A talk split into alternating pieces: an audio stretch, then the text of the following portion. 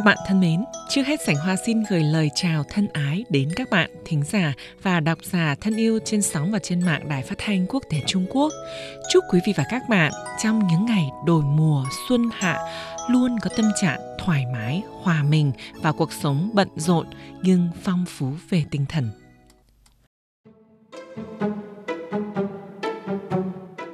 Vừa qua, mục hộp thư Ngọc Ánh trên tường Facebook đã chia sẻ thông tin trên trang cá nhân Facebook của bạn Nguyễn Quốc Tư, tiến sĩ chuyên ngành Trung Quốc, học Đại học Ngôn ngữ Bắc Kinh dành cho những bạn đang hoặc sẽ có kế hoạch học tiếng Trung hoặc du học Trung Quốc tham khảo. Nội dung tóm tắt của thông báo như sau. Ngày 31 tháng 3 năm 2021, Bộ Giáo dục nước Cộng hòa Nhân dân Trung Hoa và Ủy ban Công tác Ngôn ngữ Quốc gia Trung Quốc đã hoàn thiện tiêu chuẩn về đánh giá trình độ tiếng Trung trong công tác giáo dục Hán ngữ quốc tế, sau đây gọi tắt là tiêu chuẩn mới. Tiêu chuẩn này sẽ thay đổi hoàn toàn việc đánh giá trình độ tiếng Trung của người học. Cụ thể, kỳ thi năng lực tiếng Trung quốc tế, tạm gọi là HSK, sẽ được chia làm 3 trình độ và 9 cấp độ thay vì 6 cấp độ như trước đây. Độ khó của bài thi dự kiến cũng sẽ khó hơn rất nhiều.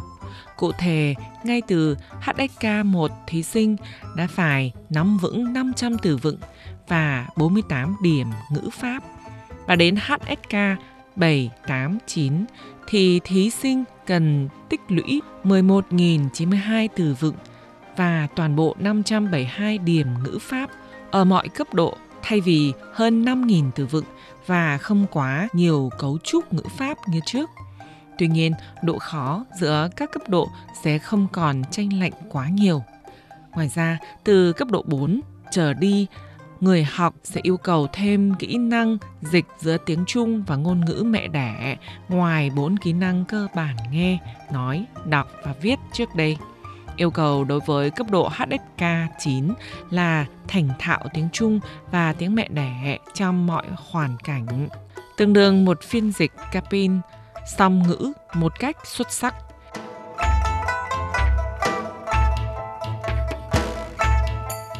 Sảnh Hoa xin chúc những bạn có nguyện vọng sang Trung Quốc du học sẽ toại nguyện qua sự nỗ lực và cơ may của mình. Các bạn thân mến, do điều kiện công tác nên Sảnh Hoa có nhiều dịp tiếp xúc và quen biết nhiều du học sinh Việt Nam hoặc những người Việt đến Trung Quốc làm ăn. Một số bạn trẻ không những học tập chăm chỉ mà còn rất năng động trong giao tiếp với bạn bè Trung Quốc và quốc tế, không những mở rộng kiến thức, nâng cao tầm nhìn. Mặc dù có bộ may truyền thông của Mỹ và phương Tây luôn luôn bôi nhọ hoặc bóp méo Trung Quốc, sự thật vẫn là sự thật.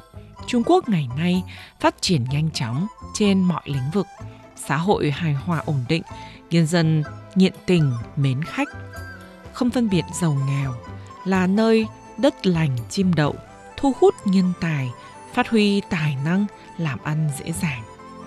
Hộp thư Ngọc Ánh trên tường Facebook nhận được tin nhắn của một số bạn muốn tìm hiểu tình hình sinh hoạt làm ăn của người Việt tại Trung Quốc – bạn xe hỏi hộp thư Ngọc Ánh rằng Xin hỏi người Việt Nam định cư hoặc làm ăn tại Trung Quốc có bị phân biệt đối xử hay không? Bạn ve hỏi có người Việt Nam làm ăn buôn bán ở Trung Quốc không? Họ có bị gây khó dễ hay không? Các bạn thân mến, sau đây Sảnh Hoa xin thay mặt hộp thư Ngọc Ánh trên Facebook giải đáp thắc mắc của những bạn trên đây bằng bài phỏng vấn do chính Sảnh Hoa thực hiện.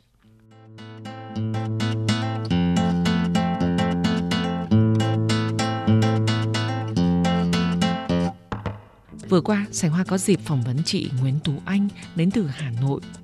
Chị Anh sinh sống làm ăn tại Thượng Hải, phồn hoa đã hơn 10 năm rồi.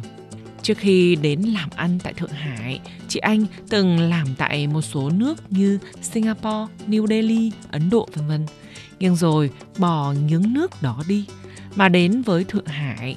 Sành Hoa xin mượn lời giới thiệu của chị Tú Anh để đáp ứng yêu cầu của các bạn về lý do tại sao chị Nguyễn Tú Anh chọn ở lại Thượng Hải. Chị kể rằng mà một điều ở nơi Thượng Hải này là tôi rất rất là thích là sự an toàn tôi có đi làm hay là đi chơi đâu, về trễ một mình con gái đi bộ trên đường hay bắt taxi hay là làm cái um, có say có xỉn hay có ừ, mang gì trong người chăng nữa nhưng mà sự an toàn hoàn toàn 100% tuyệt đối. Không bao giờ có một chuyện gì xảy ra hay là không có mà ai đó đến à, gây chuyện hay là như thế nào hết. Camera quan sát khắp nơi trên đường phố. Người dân thượng hải rất là thân thiện à, ở đây.